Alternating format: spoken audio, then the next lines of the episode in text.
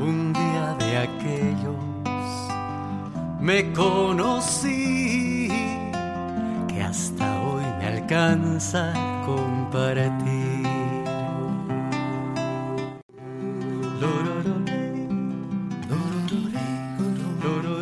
Bienvenidos y bienvenidas otra vez a este espacio que tenemos con Ale que se llama Simbiontes, Voces para el Bienestar Integrativo. Hoy les vamos a presentar el episodio 15 de este podcast con una temática francamente revolucionaria y apasionante. Eh, esperemos realmente la, la disfruten y, y, les, y les permita reflexionar y cuestionar algunas cosas. Eh, este episodio 15 lo hemos titulado ¿Qué es la psicología de la energía?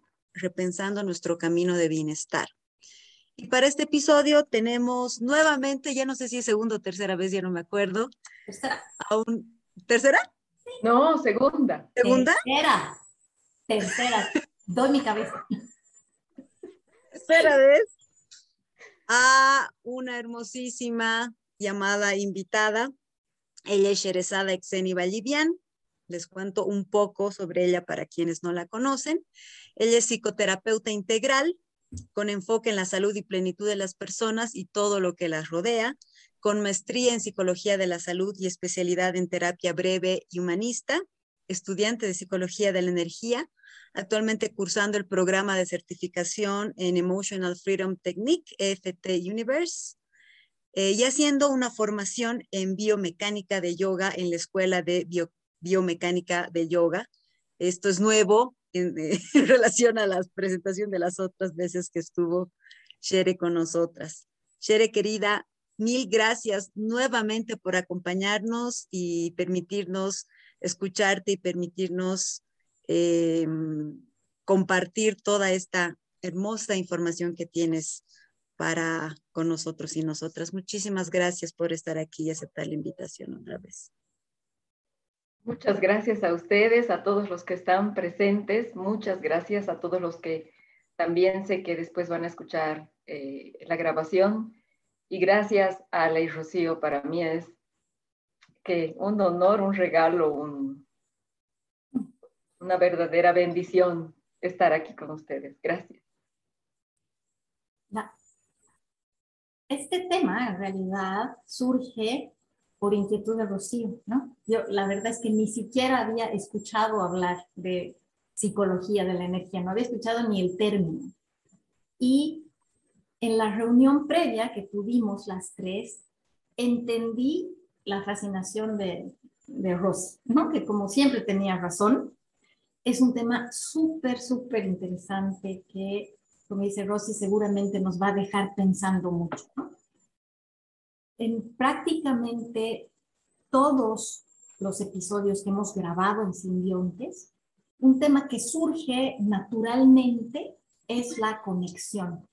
Es esta eh, conciencia, o más bien esta sensación de ser parte de algo más grande que nosotros y nosotras mismas, ¿no? De ser parte de un todo al que impactamos y que también nos impacta a todo nivel, ¿no? Nos impacta físicamente, emocional, mental y espiritualmente. Y lo que nos conecta con este todo es la energía. Y no como algo místico o mágico, ¿no? Que también, que también, como dice Rosy, sino básicamente como una unidad de medida, ¿no? Que, que nos constituye como, como materia. Y nuestra conversación inicial personalmente me movió muchísimo, me generó asombro, dudas, cuestionamientos y también incomodidad, ¿no? Incomodidad que como les comenté en algún anterior episodio, se manifiesta muchísimo en mi cuerpo. Y yo me ponía a pensar, eh, ¿qué mensaje me está dando esta incomodidad? Y me he acordado de algo que he leído hace un tiempo en un libro de Sonia René Taylor que se llama El cuerpo no es una disculpa. en el que propone que un pilar para la aceptación del amor radical es hacer las paces con no comprender. Y me encantó, ¿no? Me encantó ahora invocar este pilar, ¿no? porque comprender no es un requisito para maravillarse, para dejarse conmover con la sabiduría que se está percibiendo en el cuerpo. por ejemplo, aunque yo sepa muy poco sobre las estrellas, me conmueve profundamente su belleza. Y esa es exactamente la sensación que me ha dejado la charla previa que hemos tenido. Maravilla ante la dulzura y la sabiduría con la que Shere nos transmitía su conocimiento y al mismo tiempo la sensación contradictoria de incomodidad por no comprender. Entonces, eh, la invitación en este episodio es abrirnos a la curiosidad, a la oportunidad de exponernos a nuevas posibilidades que eh, reten nuestras certezas, ¿no? Y, y, eso es lo que propone la psicología de la energía, es expandir el paradigma eh, hasta ahora aceptado de esta rama de la ciencia. Así que mil gracias, Shere, otra vez por deleitarnos con estos temas. Y ya para, o más bien antes de entrar al tema de la psicología de la energía, contanos más bien un poco ¿Por qué se trae el tema de la energía a la psicología? ¿Qué, qué tienen que ver? ¿no? ¿Cómo, ¿Cómo nace esto? Gracias, Ale. Todo lo que has dicho ha sido muy hermoso, muy bello. Ahí podríamos cerrar la charla y ya está.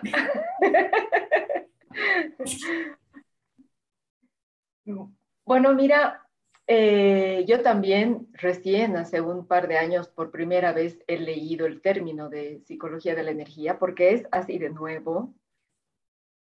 Sin embargo, la raíz científica de, desde donde llegamos ahora a la psicología de la energía no es tan nuevo, ¿no?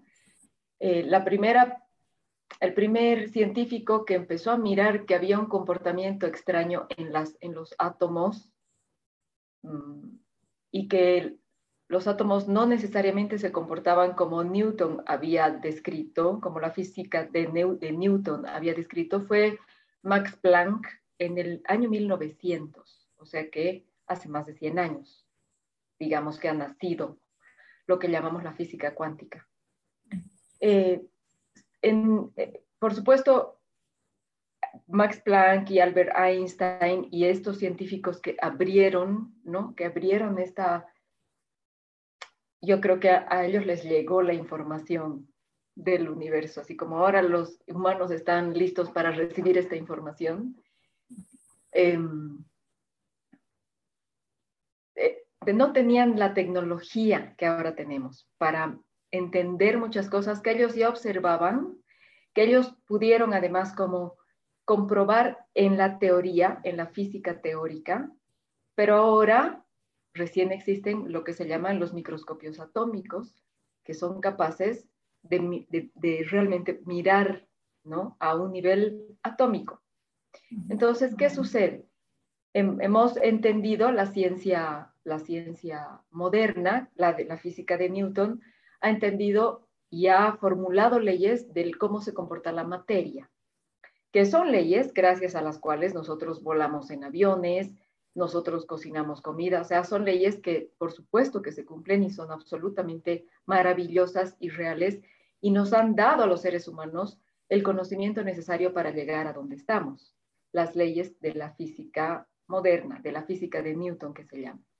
Sin embargo, resulta que ya Max Planck y Einstein y ya muchos otros científicos empiezan a observar que los, los átomos se comportan de una manera cuando son materia, cuando son partículas, y ahí sí se cumple la ley de la gravedad y todas estas leyes que conocemos y que estudiamos en el colegio, pero se comportan de manera diferente cuando son onda, porque un átomo, una unidad, la unidad más pequeña, que ahora se llama cuanto en realidad, eh, es una onda, es un fotón, es una onda de luz, es una onda eléctrica, es una onda de energía, es una unidad de energía que está moviéndose en un campo, siempre está moviéndose, y que dependiendo del observador, dependiendo de la intención, se queda quieta en un lugar y ahí se comporta como materia.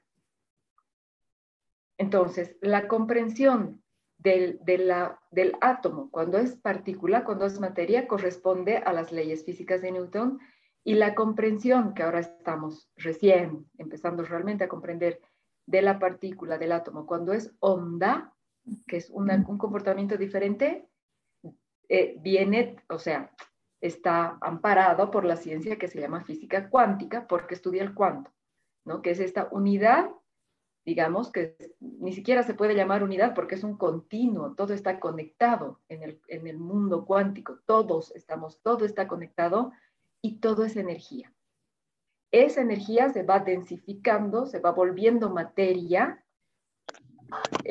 de diferentes formas, además, ¿no? Materia de diferentes formas, eh, dependiendo del observador, y bueno, ahí hay unas leyes que yo las he podido más o menos entender cuando las he estudiado, pero todavía no soy capaz de explicarlas porque son, es, un, es un lenguaje muy nuevo, ¿no? Pero bueno, e, ese es el principio. Entonces, cuando vemos que ese es como un, un, una, una, un destello de conocimiento, ¿no? El, el, nacimiento y el desarrollo de la física cuántica. Entonces, eso estaba ahí gestándose y luego resulta que aparece eh, la inquietud del ser humano por estudiar el genoma humano, por mapear el genoma humano, ¿no? El mapear nuestro ADN para ver cómo podíamos en el ADN mirar las enfermedades, ¿no? Mirar, digamos, las debilidades en el ser humano, las fortalezas y de esa manera intervenir en, nuestras dolencias, mejorar nuestro bienestar. la investigación en el genoma humano ha sido básicamente para traernos mayor bienestar, ese ha sido siempre el objetivo, y entendernos, ¿no? Entendernos siempre, sí, ahí desde una mirada un poco más mm, todavía materialista, por decirlo así, no en el mal sentido, sino como todavía pensando en que todo era materia, ¿no?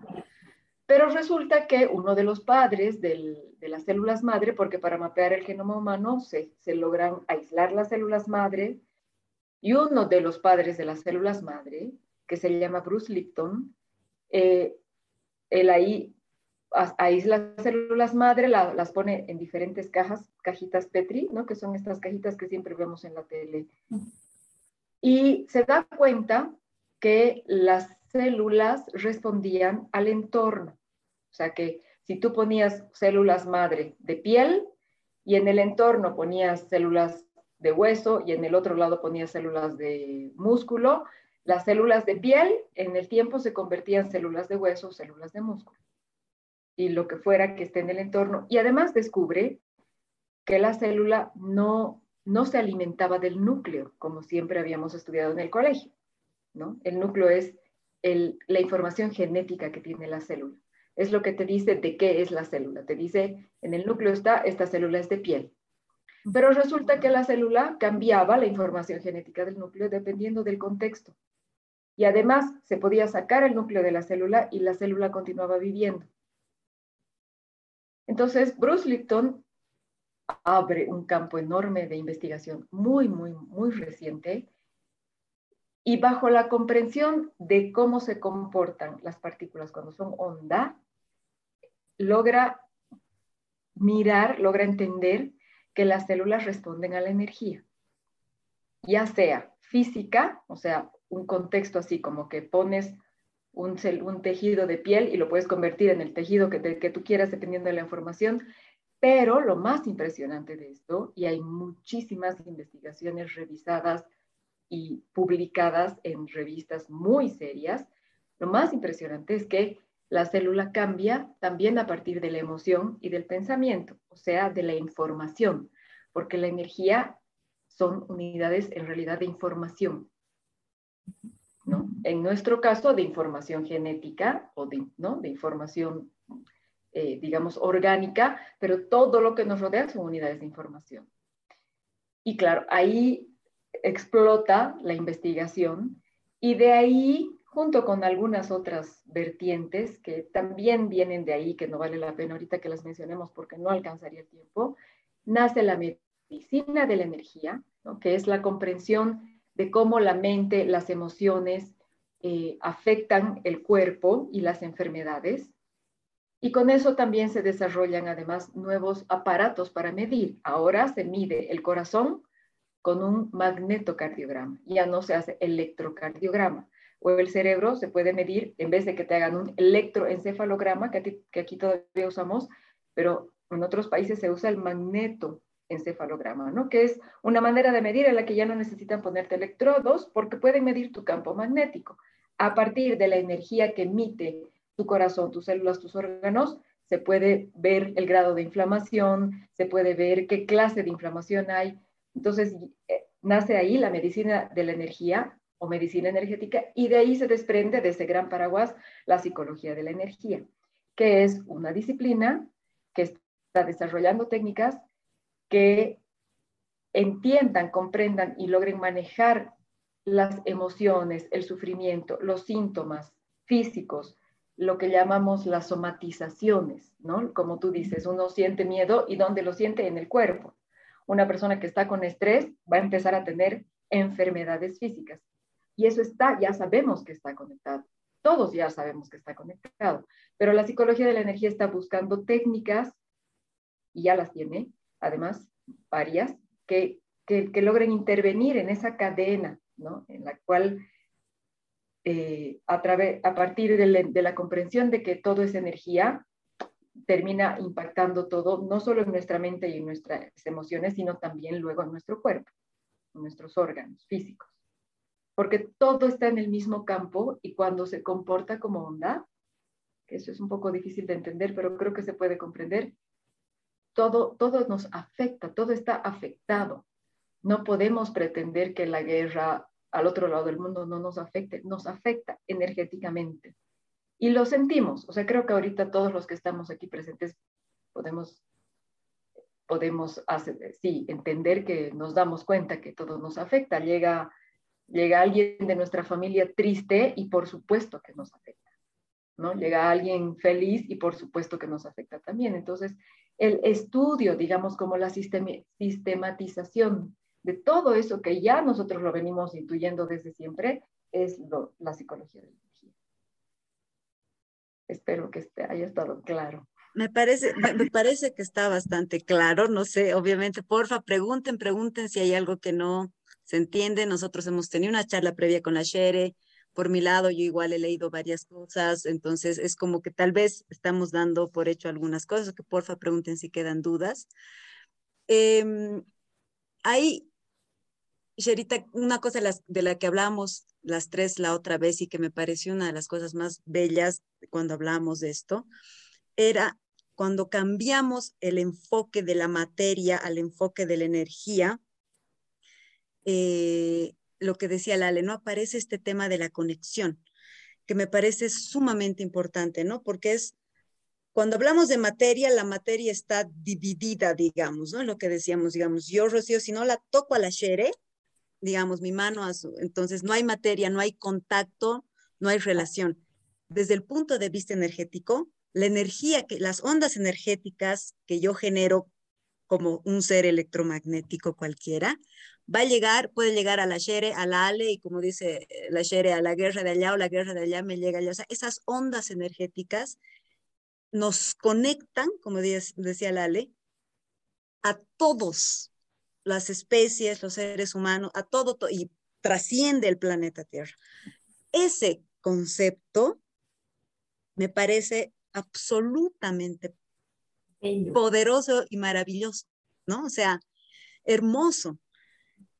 Eh, y quizá te pediría, Sherita, ¿te acuerdas que nos explicabas algunos ejemplos de esto que pasaba con unos animales en un lugar y luego se veía que en el otro lugar sucedía algo similar, pese a que no había ninguna conexión.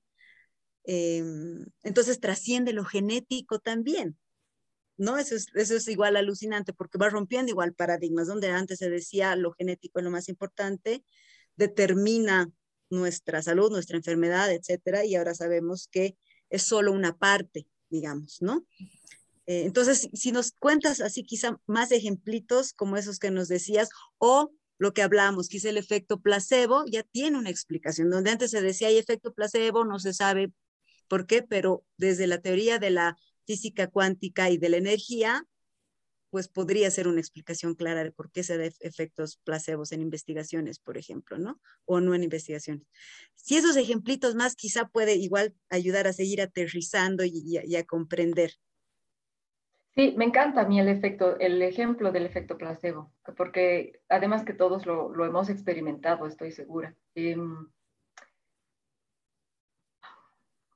a ver, el objetivo de esta, de esta charla es que todos los que estamos aquí nos vayamos con la sensación de que la energía es poder. La energía es poder, en inglés es power, ¿no ve? Encender el power es encender la luz. Se, fue el power, se fue la electricidad. La energía es poder. No, no, no me estoy inventando, no es algo esotérico, mágico, no.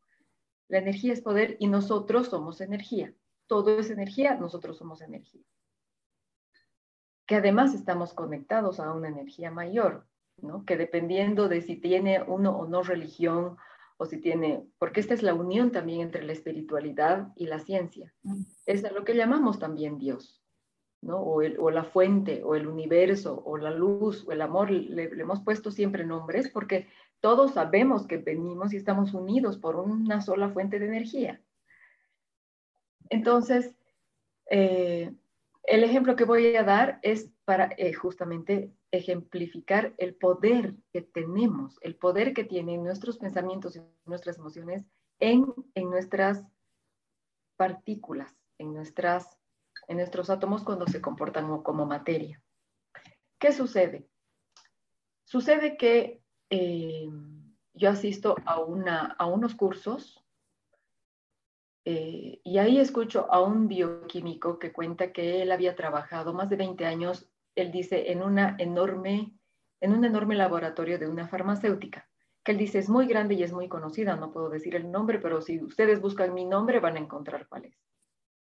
Y entonces él dice, yo empecé a, hacíamos remedios, o sea, yo fabricaba remedios para esa farmacéutica y me empezó a poner incómodo, dice él, el hecho de que nosotros hacíamos un remedio, digamos, para el dolor de cabeza, un desinflamante, ¿no? Un desinflamante, dice él. Y les se da, cuando estás haciendo eh, la prueba para ver si el remedio funciona, se da el remedio a dos grupos. Un grupo que cree que está tomando una pastilla para desinflamar y se ve los efectos, y el otro grupo que no sabe lo que está tomando y se ven los efectos. ¿Ya? Esa, esa comparación se supone que cuando el remedio es eficaz, ¿no? El grupo se le da, además, ya, ese es dos. Y hay otros grupos, hay otros dos grupos, o a veces hay hasta de ocho, decía él, en los que les das algunos les dices que les estás dando un remedio para desinflamar, pero les estás dando una pastilla de azúcar.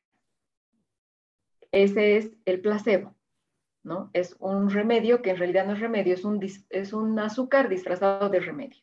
Entonces, si el remedio es eficiente, si el remedio funciona, solo van a generar desinflamaciones los que tomen el verdadero químico, y los que tomen la pastilla de azúcar no van a generar cambios.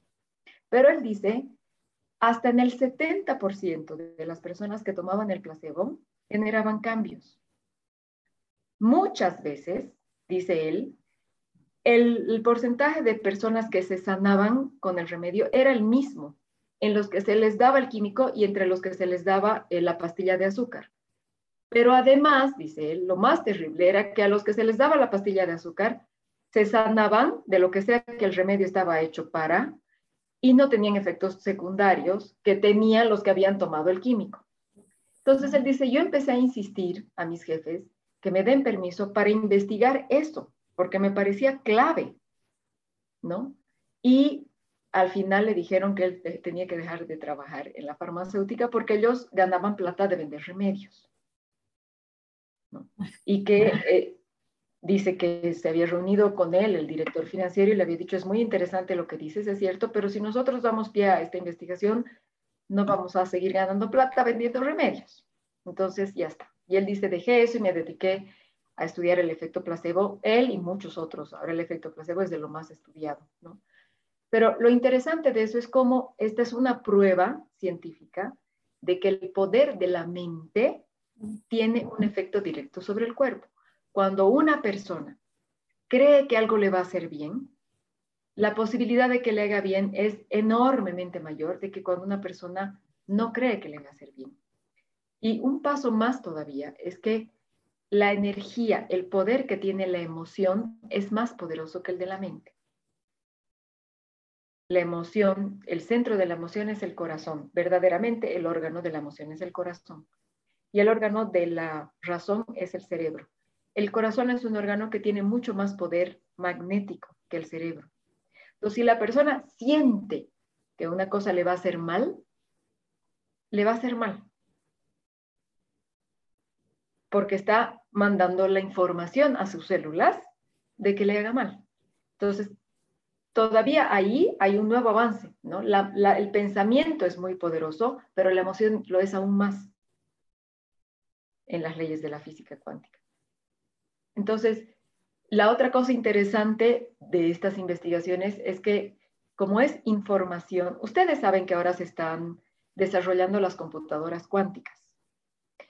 Las computadoras cuánticas son unas computadoras que están guardando la información es que es muy loco. Pueden leer todo lo que quieran al respecto. En, el, en gotas de agua. Una gota de agua puede contener una cantidad infinita de información, de megas, de gigas, de teras. Pero lo que, lo que, lo que los tiene locos a los científicos es que no está en la gota de agua la información, sino que la información se va al campo. Se va al campo y cuando alguien la baja, la, digamos, la invoca, puede acceder a esa información y se están desarrollando este tipo de, computadoras porque van a poder contener, en realidad ya existen, pero todavía no se las ha sacado al mercado, y infinita cantidad de información. O sea, ya no hay ni nombre para los gigas, teras que van a poder contener, porque la información está como el, como, como el átomo cuando es, cuando es onda, es luz, la información está disponible y viaja a la velocidad de la luz. Así se explica este ejemplo que yo les contaba, Rocío, de estos animalitos que, eh, bueno, hay documentadas muchas, muchas experiencias al respecto, pero el que yo leí es de unos animales que traen los colonizadores a América y aquí creo que empiezan a comer mangos, no me acuerdo el fruto, una fruta que había en el África, pero que los animales no comían. Y aquí llegan seguramente no había otra fruta, empiezan a comer el mango, me parece que era el mango, y en el África empiezan a escribir que empiezan a comer de la nada mango, esos monos. ¿no? Y luego en todo el mundo empiezan a comer mango, los monos. Hay una isla desierta, no sé dónde, que igual dicen, no se sabe por qué han empezado a comer mango desde tal año, digamos. Y es porque la información está ahí, está en el campo, porque cuando está, cuando el, cuando somos onda, cuando somos energía, todo viaja a la velocidad de la luz y está, ahora se llama el campo, ¿no? Que además hay otras investigaciones que han mostrado que eh, no solo viaja a través de la luz, sino también del sonido. Y que pareciera que el origen del universo es a través del sonido, tal cual como dice en el principio era la palabra, la Biblia, e, e, es el sonido, el origen. Es, es, muy loco, es así como ya, me tienen que callar, me tienen que decir ya, hasta aquí no llegar. Pero el efecto placebo es un hermoso ejemplo del poder que tiene la emoción y la mente sobre el cuerpo. Y ustedes pueden observar en su vida normal, si ustedes dicen, ay, ay, me va a hacer mal esto que voy a comer, pero es tan deli, pero ya me va a hacer mal, no voy a poder dormir. No van a poder dormir y luego están con su panza hinchada.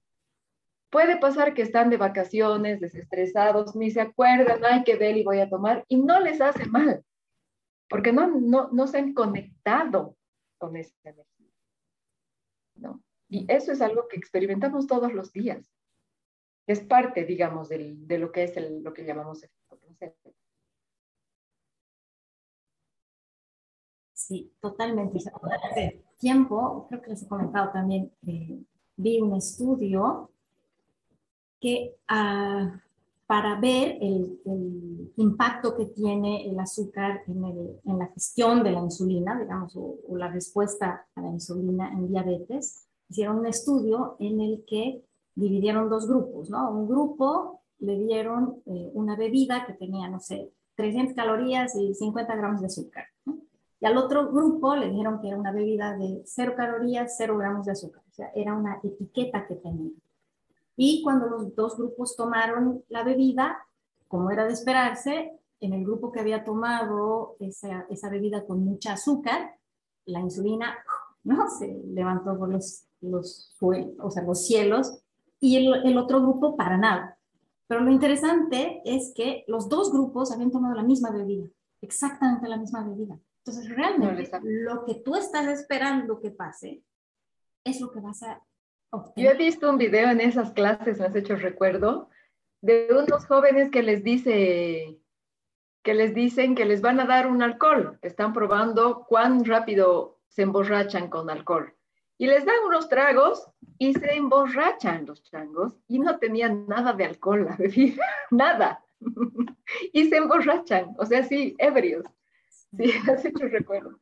No, y sabes qué, además, o sea, esto que dice la To, que estamos conectados, que esto se siente, o sea, escapa la, a la mente, ¿no? Realmente escapa a la mente. Y me acordaba cuando hablábamos anterior, es un ejemplo bien tonto, pero que me ha venido a la mente, que cuando yo estudiaba administración de empresas, porque yo de origen soy administrador de empresas, hay un ejemplo sobre lo que es la cultura organizacional. Y los ejemplos que te ponen es que cuando tú vas a una empresa, sientes la cultura, ¿no? Entonces tú entras y en tu cuerpo tienes esa sensación de cómo es la cultura de esa organización. Creo que la Shere se ha congelado o, soy yo.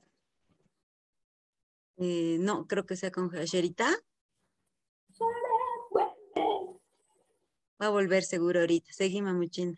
No, y eso, o sea, realmente uno puede percibir, es, es este sexto sentido que tenemos, ¿no? Que es en realidad la interocepción, es esta inteligencia, es poder percibir la inteligencia de nuestro cuerpo a través de eh, la información que recibimos del ambiente en el que estamos. Y eso es energía, o sea, no, no se explica de... ¿Cómo más se podría explicar? Es increíble. en realidad lo alucinante es, es eso, ¿no? Es como que antes siempre decimos, ¿no? Esa, esa, no sé, esa persona, hay algo que no me gusta, ¿no? No, no, no me vibra bien, eh, hay buena onda, mala onda, incluso hasta en jerga. Totalmente. Eh, ¿No? Pero ya no es un tema así solo de, ay, esta bruja o esta, no sé, no, o sea, somos energía, más bien hemos perdido mucho esta nuestra, nuestro vivir en base a la energía, porque hemos tratado de explicar todo a partir de la materia, porque así se nos ha planteado a partir del paradigma claro, y todo a partir de la razón que a veces puede estar en contra de este experimentar, digamos, la, la energía en el día a día, ¿no? Entonces es también esta invitación a tratar de confiar un poco más en estas sensaciones que muchas veces son los choques de ondas energéticas que están en el campo y que salen de unas personas y de otras y que y que ahí la sientes, ¿no? Y más bien para el que le interesa leer un poquito más de esto, que es donde como yo he empezado a entrar, que yo sé muy, yo sé muy poquitito, pero que es lo primero que me ha fascinado, está justamente el libro de em, La biología de las creencias de Bruce Lipton que mencionaba la Shere, que también hay videos en YouTube. Si es algo que les llama, realmente háganlo. Explica de manera lo más simple posible, un poco lo que nos contaba la Shere, pero más vinculado al tema de creencias y a cómo nuestras creencias nos pueden enfermar o sanar, ¿no? Todo esto que nos contaba la Shere. Pero sí se, se queda en las creencias, ¿no? Todavía el tema de emoción no lo pasa tanto, em, pero bueno, ahí pueden leer eso. Sheris, estás de vuelta. Sí, me he quedado sin internet. Hemos sospechado. Shere, hay aquí una, una pregunta o un comentario que creo que da pie a, que sigamos conversando del tema, es que sería lindo tener algún ejemplo de alguna técnica de psicología de la energía. ¿Cómo, hacen? ¿Qué técnicas, qué herramientas, qué, qué se usa en la psicología de la energía?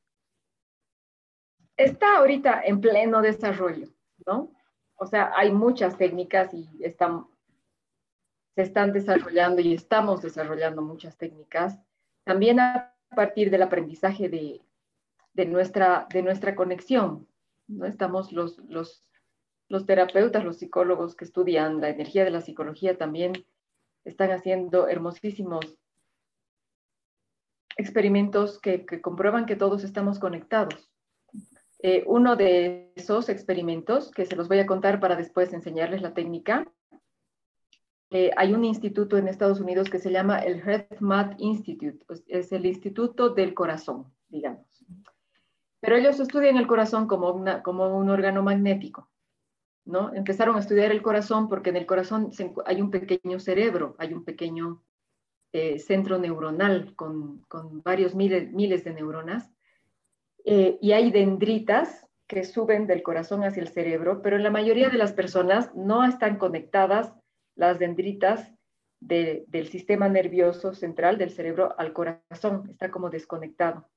Y ellos empezaron a estudiar qué pasaba con este centro neuronal en el corazón. Y eh, de ahí, bueno, empezaron a descubrir cosas muy hermosísimas. Y ellos han desarrollado varias técnicas en las que a través del pensamiento y de la emoción, las dendritas crecen, crecen, crecen y se conectan con el corazón. Y las personas que logran tener conectada su centro neuronal del corazón con el cerebro, desarrollan una intuición, una intuición muy, muy consciente, porque todos tenemos intuición, pero no le hacemos caso, nos parece que es como la mente es la que manda, ¿no? Pero estas personas desarrollan una intuición muy consciente y un paso más allá todavía de eso es que ya sabemos que hay neuronas en el estómago, ¿no? En, los intestinos.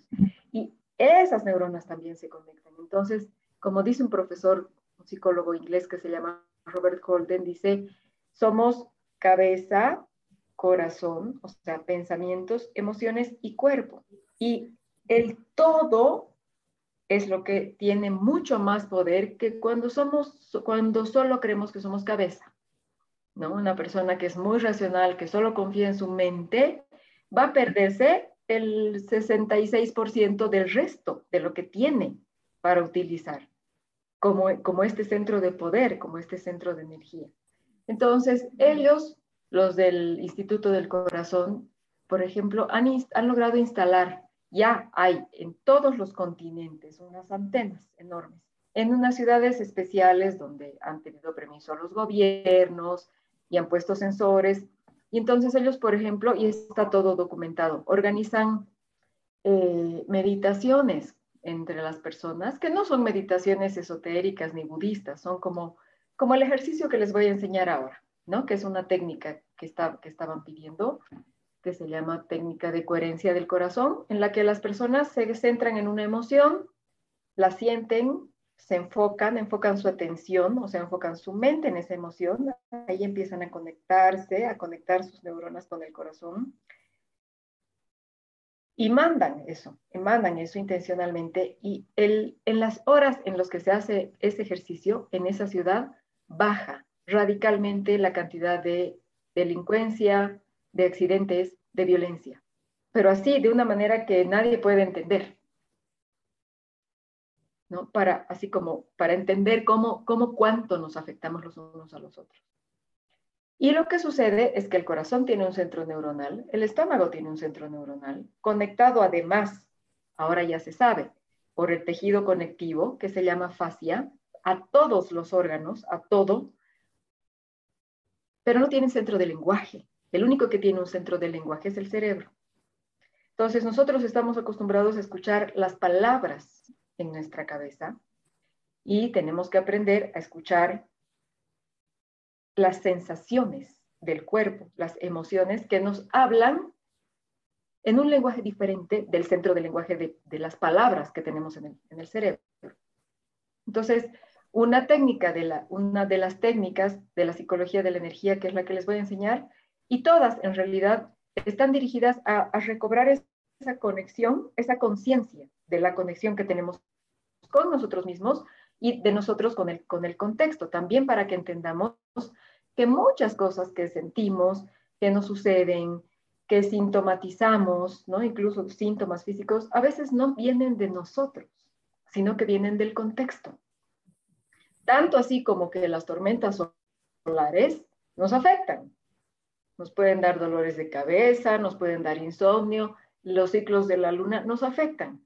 Y todo eso tiene que ver con la energía.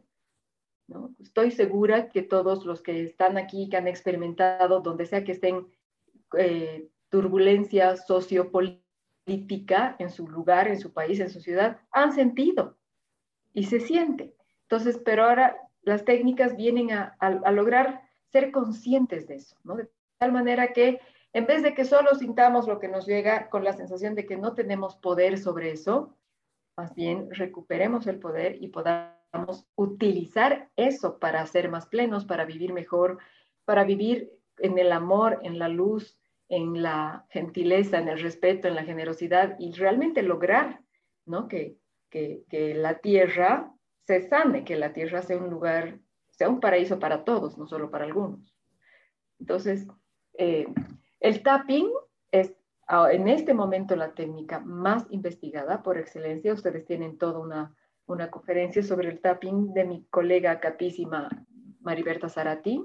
Eh, hay otras técnicas un poco más antiguas del tapping que siguen funcionando súper bien. Uno se llama tapas, otro se llama movimientos oculares, que se combinan también con el tapping. Hay, hay las técnicas de Donna Eden. La Donna Eden es una mujer muy extraordinaria, muy especial, y ella y su esposo se han dedicado a la investigación sobre la energía. Y ella tiene muchas técnicas que son muy corporales, ¿no? que, que, que utilizan mucho el movimiento. Eh, las técnicas de la Gestalt, que es una rama de la psicología también muy antigua, pero que también así siempre ha buscado la conexión. Todas las técnicas de, como las prácticas espirituales, digamos, como el yoga, como la meditación, como la oración, como las caminatas, el grounding, el hacer tierra, el pisar tierra, el abrazar árboles, todas esas son técnicas ya estudiadas y sistematizadas por la, por la psicología de la energía. Entonces, todas las técnicas que tienen que ver con conectar la emoción, el pensamiento, el cuerpo y, ser consciente del, poder que tenemos, todas esas son, de la psicología de la energía. tengo una duda ahí. no sé si se acuerdan, la anterior vez, o sea, en nuestra charla previa les comenté un poco sobre este libro que se llama eh, El cuerpo lleva la cuenta, en la que da otra visión de lo que es el trauma. Y este doctor propone que em, normalmente lo que se hacía para tratar el trauma es ir de arriba hacia abajo, es decir, ir de nuestra razón, digamos, a hacia nuestro cuerpo, o sea, razón, emociones, cuerpo, lo que decías tú hace, hace un ratito. Y eso es básicamente lo que eh, proponían las técnicas convencionales, digamos, ¿no? de lo que es el tratamiento del trauma. Pero ahora hay mucho que está surgiendo de ir al revés, porque para un cuerpo traumado, o sea, por eso es que el cuerpo lleva la cuenta, para un cuerpo que ha experimentado trauma, es muy fuerte racionalizar y pasar al cuerpo, porque en el cuerpo se quedan, o sea, se síntomas, se, se eh, quedan. Exacto, se quedan estas, estas emociones, digamos, guardadas ahí.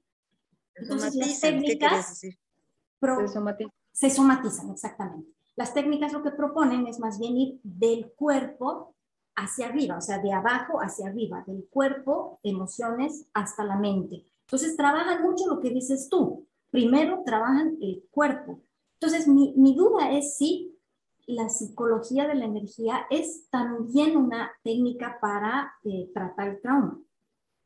Sí, de hecho el tapping por excelencia ha demostrado en muchísimas investigaciones muy serias, comparadas con pares, que es lo más eficaz que hay ahorita para trabajar el trauma. Justamente porque eh, apela a la energía, ¿no? Al, al, al cuerpo. Y a través del cuerpo la persona puede ir recordando y muchas veces ya no necesita ni siquiera recordar, retraumatizarse a través del recuerdo y ya está, ¿no? Y limpia. Uno de los principios de la, de la energía es que la energía no desaparece, sino que se transforma. ¿no? La energía, como entenderemos, no, no desaparece, se transforma. ¿no? De ahí que tenemos la energía eólica que la transformamos en, en foco prendido. Entonces, las emociones son energía, son energías. Y que si nosotros no las transformamos a conciencia y a voluntad, ellas van a buscar las maneras de manifestarse en el cuerpo. Y, el mejor ejemplo de eso es lo que pasa con el estrés. El estrés, el estrés es una energía de ansiedad, de nervios, de descontrol, de miedo, quizás miedo es la energía madre del estrés. ¿Y qué pasa? Que la persona estresada, todos sabemos que va a ir al médico y le van a decir lo que usted tiene es estrés y está llena de síntomas físicos, de inflamación. Entonces sí, sí, la psicología de la energía hace eso y yo creo que hay muchos terapeutas médicos también, eh, fisioterapeutas también, eh, profesores de yoga, de pilates, hay muchas personas que están utilizando la energía y técnicas de la energía incluso sin saber, de manera intuitiva, ¿no? Porque también las personas están dándose cuenta de que eso necesitan y están, están pidiendo también. Eso es como, ya está la información. Entonces, antes hablar de la energía hubiera sonado a, no sé, a brujería y de ahí directo a la hoguera. Ahorita todo el mundo, desde el más escéptico hasta el más, no sé, lo que fuera, te va a decir, claro que existe la energía. ya está, ¿no? Yo creo que es súper poderoso, igual les comentaba a las chicas en la otra charla, en mi propia experiencia personal de trabajo con la ansiedad, ¿no? O sea, la diferencia que yo estoy notando en mi proceso de sanación, ¿no? De haber estado, por ejemplo, con el apoyo de un psicólogo más tradicional, donde el foco de trabajo era lo que decía la Shere y la Ale, ¿no? En la mente, en la razón, en cómo yo podía tratar de eh, tener ejercicios, por ejemplo, de racionalizar las cosas para saber que no tenía sentido ni lógica que yo sintiera una cosa u otra cosa. Que si bien sí creo que puede tener su impacto positivo, más menos dependiendo cada persona y dependiendo cada situación. En mi caso en concreto, y estoy seguro que es el caso de muchas personas, eh, es muy poquito, es miope o es muy poquito, ¿no? Eh, mi, mi, propio proceso realmente me ha ido llevando a otra vez conectarme con mi cuerpo, que vuelve a salir una vez más en, en nuestras charlas, eh, y en esa conexión con el cuerpo, como dice Shere, las sensaciones es lo primero que te habla, e ir trabajándolo desde ahí. Luego pasa a la mente, de una u otra manera se, se procesa, digamos, quizá no ese rato más adelante, pero ese proceso de ir trabajando desde ahí, por ejemplo, no no pelear y decir, ¿por qué siento miedo? No tiene sentido que ahorita siento miedo si estoy en mi casa, no estoy en peligro. No, estoy sintiendo miedo, lo acepto y dejo que fluya la emoción como la energía que es, como nos dice Shere, ¿no? Entonces, cuando tú dejas que fluya la emoción, no se estanca, ¿no? Y entonces es mucho más fácil trabajar con eso porque está haciendo lo que tiene que hacer. Ha venido algo y luego se va, ¿no? Y luego uno va identificando qué es. Entonces, yo creo que es tan, tan importante que esto de la psicología, la energía, realmente pueda llegar a la mayor cantidad de personas, ojalá a la, a la mayor cantidad de terapeutas. No todos son psicólogos necesariamente, como dice la Shera, al final hay un montón de gente que trabaja un montón de técnicas desde el cuerpo, desde el enfoque de la energía, que ya están trabajando la emoción y el pensamiento y te van sanando lo que muchas veces quieres sanar cuando vas a un terapeuta, un psicólogo, ¿no? Entonces, o sea, era como contarles mi propia experiencia porque he pasado por eso y ahora estoy en un proceso de trabajo más. igual como dice la Shere, quizá no ha sido tan consciente, aunque lo había leído y me parecía poderoso, pero no era tan consciente de que era desde la energía, pero era, ¿no? Mi conexión con el cuerpo, mi conexión con lo que como, mi conexión con lo que me rodea, mi conexión con mi espiritualidad, vinculada a la conexión con la naturaleza, ahora trabajando respiración consciente y cada se hace más obvio y más claro esta conexión con el paradigma de la energía, ¿no? Entonces, bueno, en realidad era para como compartirles también a los que nos están viendo y oyendo por si les resuena y buscar alternativas, ¿no? Hay, hay, es muy lindo lo que dices, primero porque no es que, no es que hay que negar las emociones, ¿no? O pensar que no existen, o pensar que no sirven, o pensar que solo, que todo tiene que transformarse en alegría, digamos. Las emociones son, son datos, son unidades de información. Y cuando aprendemos a escucharlas, entonces ellas solitas se, bueno, se van a transformar, se van a, o se van a también diluir. Porque ya eh, cumplieron su rol. Porque ya las escuchaste, ya cumplieron su rol, ¿no? Ya, ya les pusiste un cable a tierra para que se descarguen, digamos. Pero si no lo haces, van a seguir, seguir, seguir. Y la otra cosa que me has hecho pensar, ah, me acabo de olvidar qué era, es que igual has dicho cosas súper, ajá, que las culturas ancestrales, todas, de todo el planeta, milenarias, ya trabajaban estas cosas. Y el error nuestro ha sido entregar el poder a, los que tenían el poder en ese momento, ¿no? que eran la iglesia y el Estado. La iglesia dijo, yo me voy a encargar de lo que no se ve, lo espiritual, y el Estado dijo, yo me voy a encargar de lo que se ve y la ciencia y de lo que es ¿no? De, Newton, digamos, de la ciencia visible, y ahí nos hemos perdido, hemos perdido la conexión por intereses políticos y económicos. No tiene nada que ver con nosotros en realidad. Pero la ciencia nos da la ilusión de que todo se podía solucionar de manera lista, y eso, entonces, eh, también la psicología de la energía, la medicina de la energía estás recuperando mucho del conocimiento ancestral, de las culturas ancestrales que ya veían las cosas de otra manera, que ya tenían otra conexión. Incluso los fenómenos, las guerras, los enfrentamientos, no lograban así como tomar distancia y darle un sentido a las cosas que no se puede dar sentido a todo. Y lo que dice Lale es cierto, no, lo vamos a entender todo. El ser humano además no está hecho para entenderlo todo. Está bien, es parte de nuestra, nuestro aprendizaje de humildad. Está bien que sea así. Y también de nuestra, de nuestra, hemos sido hechos así para que sigamos también buscando, ¿no? Porque si no, también se acabaría el sentido, seguramente. Pero muchas cosas sí podemos comprender a partir de, de la energía. Y, y, y todas las culturas ancestrales que han sido estudiadas además que comparten sin haberse conocido unas con otras, siendo de lugares extremos opuestos en el planeta, comparten principios de la energía. No las manejan, no era con esas palabras, pero eh, comparten eso, ¿no?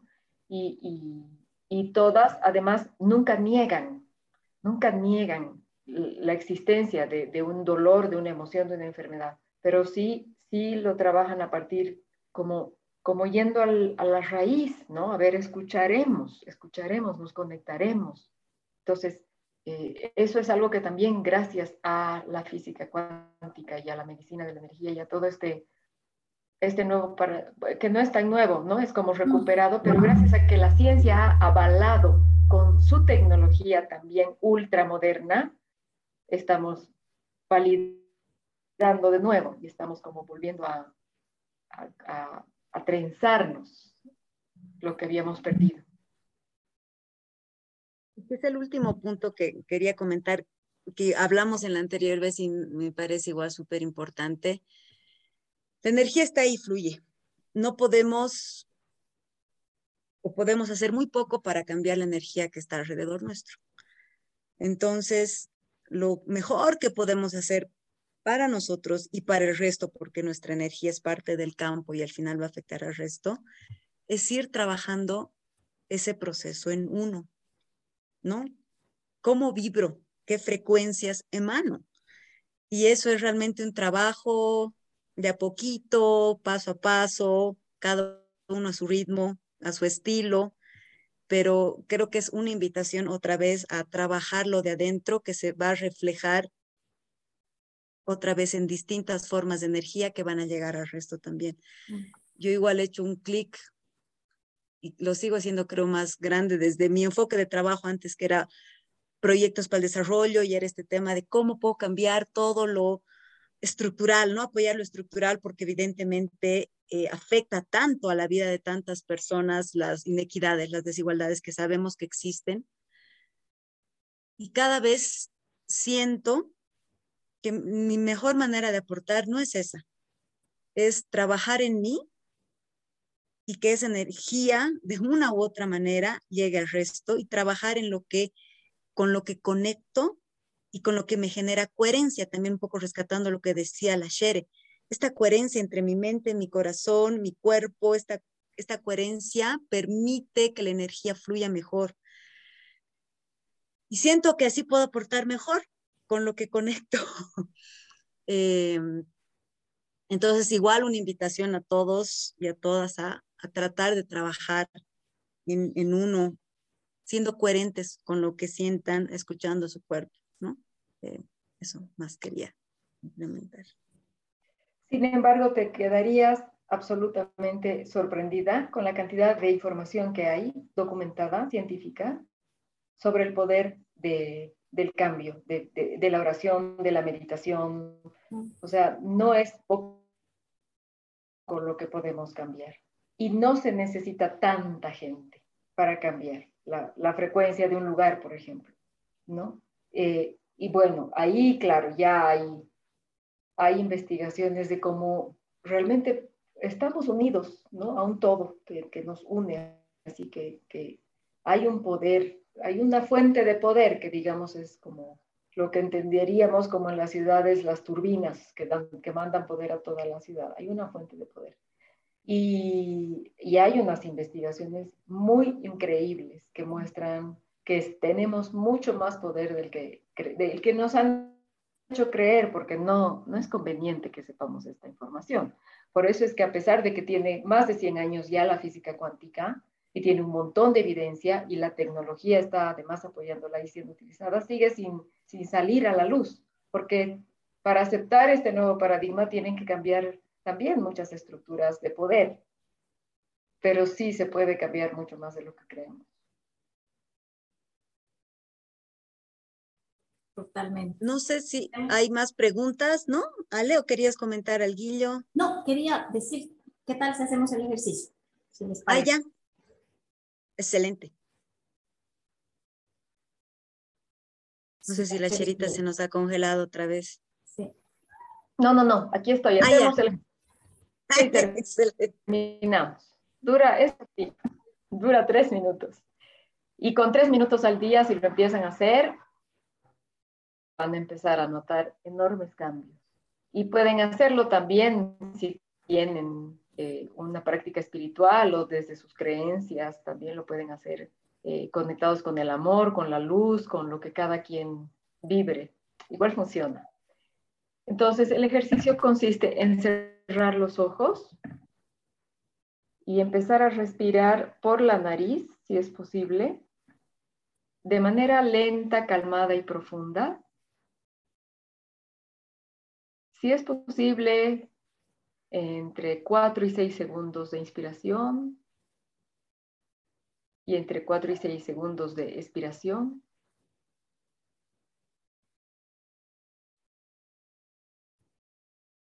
Lento, calmado. Noten cómo esos pequeños instantes en los que se quedan sin respirar ya sea llenos de aire o vacíos de aire. Noten como ahí también hay una calma, hay un océano de calma de la mente se calma, hay un espacio que es muy, muy especial.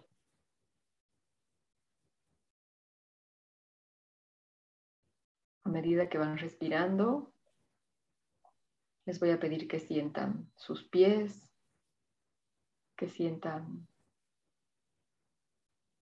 sus cuerpos, sus caderas apoyadas en el piso en la silla donde estén sentados. Relajen, suelten. Suelten su mandíbula, su mandíbula, su lengua, sus dientes.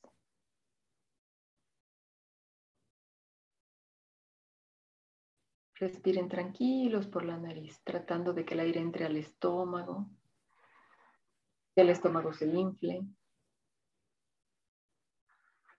y se relaje al expirar. Ahora les voy a pedir que evoquen una escena, la que ustedes quieran, puede ser real o imaginaria, que les traiga alegría. Puede ser alegría, puede ser gratitud, puede ser calma. Vamos a elegir ahora la alegría.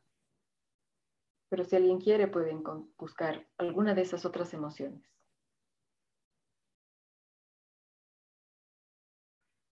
Les voy a pedir que, que evoquen una escena que hayan vivido o que se la imaginen en un lugar que les trae esta sensación de alegría, de, sonrisa, de bienestar, cómo se siente en el estómago, cómo se siente en la garganta, cómo se siente en el pecho.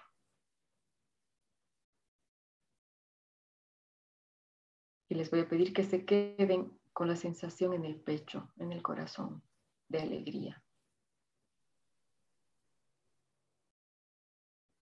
y que a través de la respiración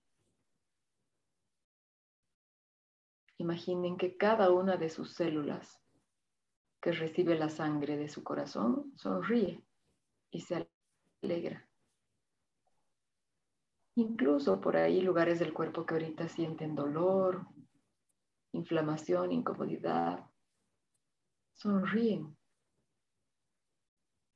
a través de la energía que están mandando desde su pecho con esta emoción.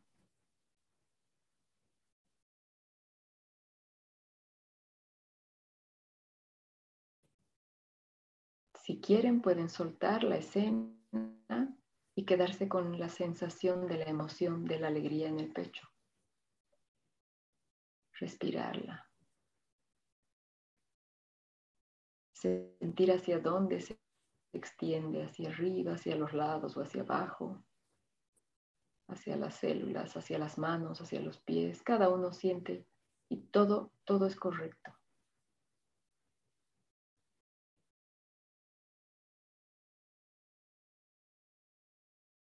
Y finalmente les voy a pedir que así como sus células sonríen, cuando expiren, cuando boten el aire, emanen alegría hacia afuera, hacia los seres que habitan sus casas, sus plantas, sus mascotas, sus seres amados, hacia su casa, su, su edificio, su jardín o su barrio.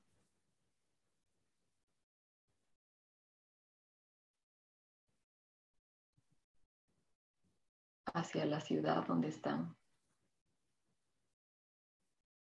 hacia su país, su continente, en los océanos.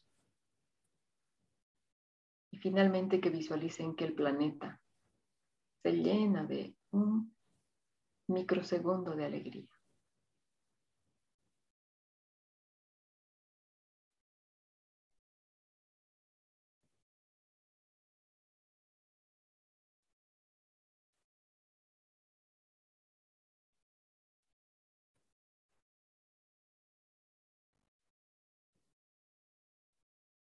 Si la mente se les va, si se distraen, vuelven, no hay problema. Vuelven a evocar la emoción y vuelvan al ejercicio todas las veces que quieran.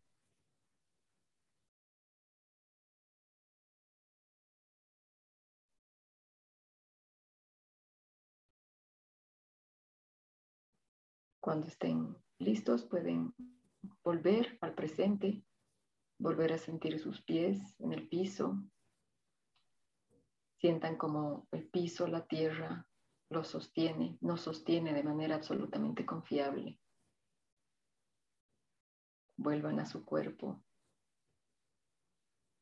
a sus espaldas apoyadas, a sus caderas que apoyan todo el peso de su cuerpo, a sus pies, a sus piernas. Y pueden ir abriendo los ojos.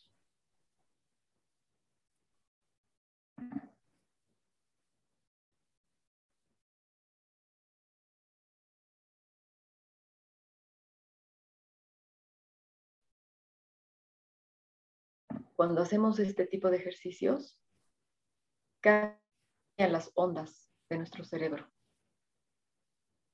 En cuanto empezamos a respirar cinco segundos adentro y cinco segundos afuera, empiezan a cambiar las ondas de nuestro cerebro. Y lo primero que sucede es que se activa el sistema parasimpático, que nos desestresa. O sea, lo mínimo que puede pasar con este ejercicio es que nos calme y nos saque de la situación de estrés. Entonces el ejercicio es indicado antes de una reunión o después de un evento que nos ha puesto nerviosos o cuando vamos a tomar alguna decisión o cuando no, sabemos qué hacer, ¿no? Como que estamos perdidos. Y eh, el cerebro cuando está en un estado diferente al, al de estrés, en, en otro tipo de ondas, que pueden ser varias, puede conectarse con la intuición, con el cuerpo y entonces también recibir mejor información respecto a lo que, a lo que necesitemos ese momento.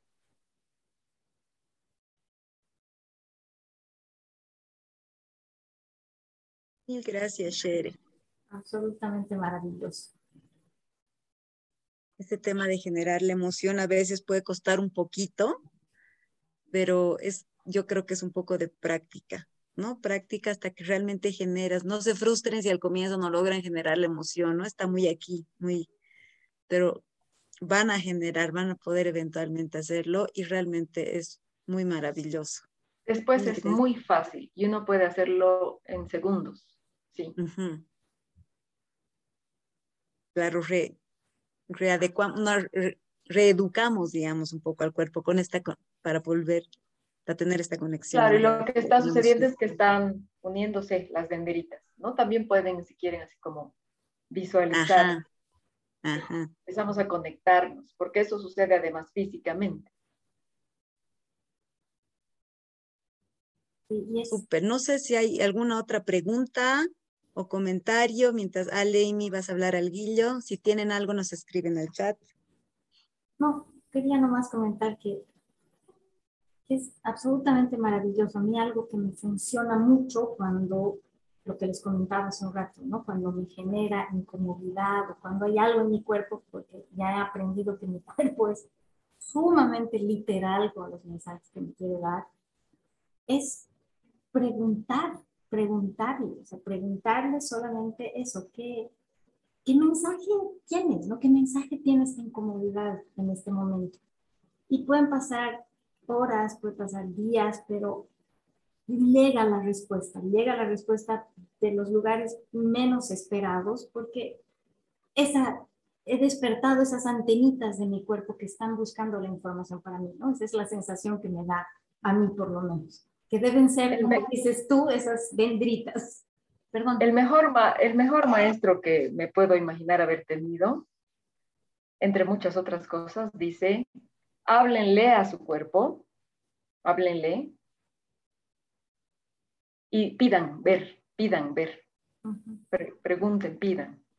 Y, y funciona. Totalmente. Totalmente, funciona. Yo no, todavía no lo creo, yo sí soy súper mental, pero me maravilla cada vez. O cada vez se repite y se repite y se repite la lección en mi vida es, que tu cuerpo tiene una inteligencia que tu mente no entiende, ¿no? Tú, andate al cuerpo, ahí está. Súper, a ver, no tenemos más preguntas. Ojalá sea que todo está más o menos claro. tenemos comentarios, sí. Mil gracias, maravilloso. Gracias, gracias Shere, el ejercicio fue relajante. Gracias a ustedes, muchas gracias. Súper, entonces no tenemos, si no. hay más comentarios ni nada, entonces gracias Sherita querida otra vez por estar con nosotras con este tema tan alucinante, tan potencialmente poderoso para tanto. Eh, te agradezco muchísimo nuevamente todo mi amor y mi agradecimiento y será hasta una próxima vez. Y muchísimas gracias, a todos y a todas. que se da tiempo, el tiempo para estar con nosotros. Gracias. Me conocí que hasta hoy me alcanza compartir. Lo, do, do.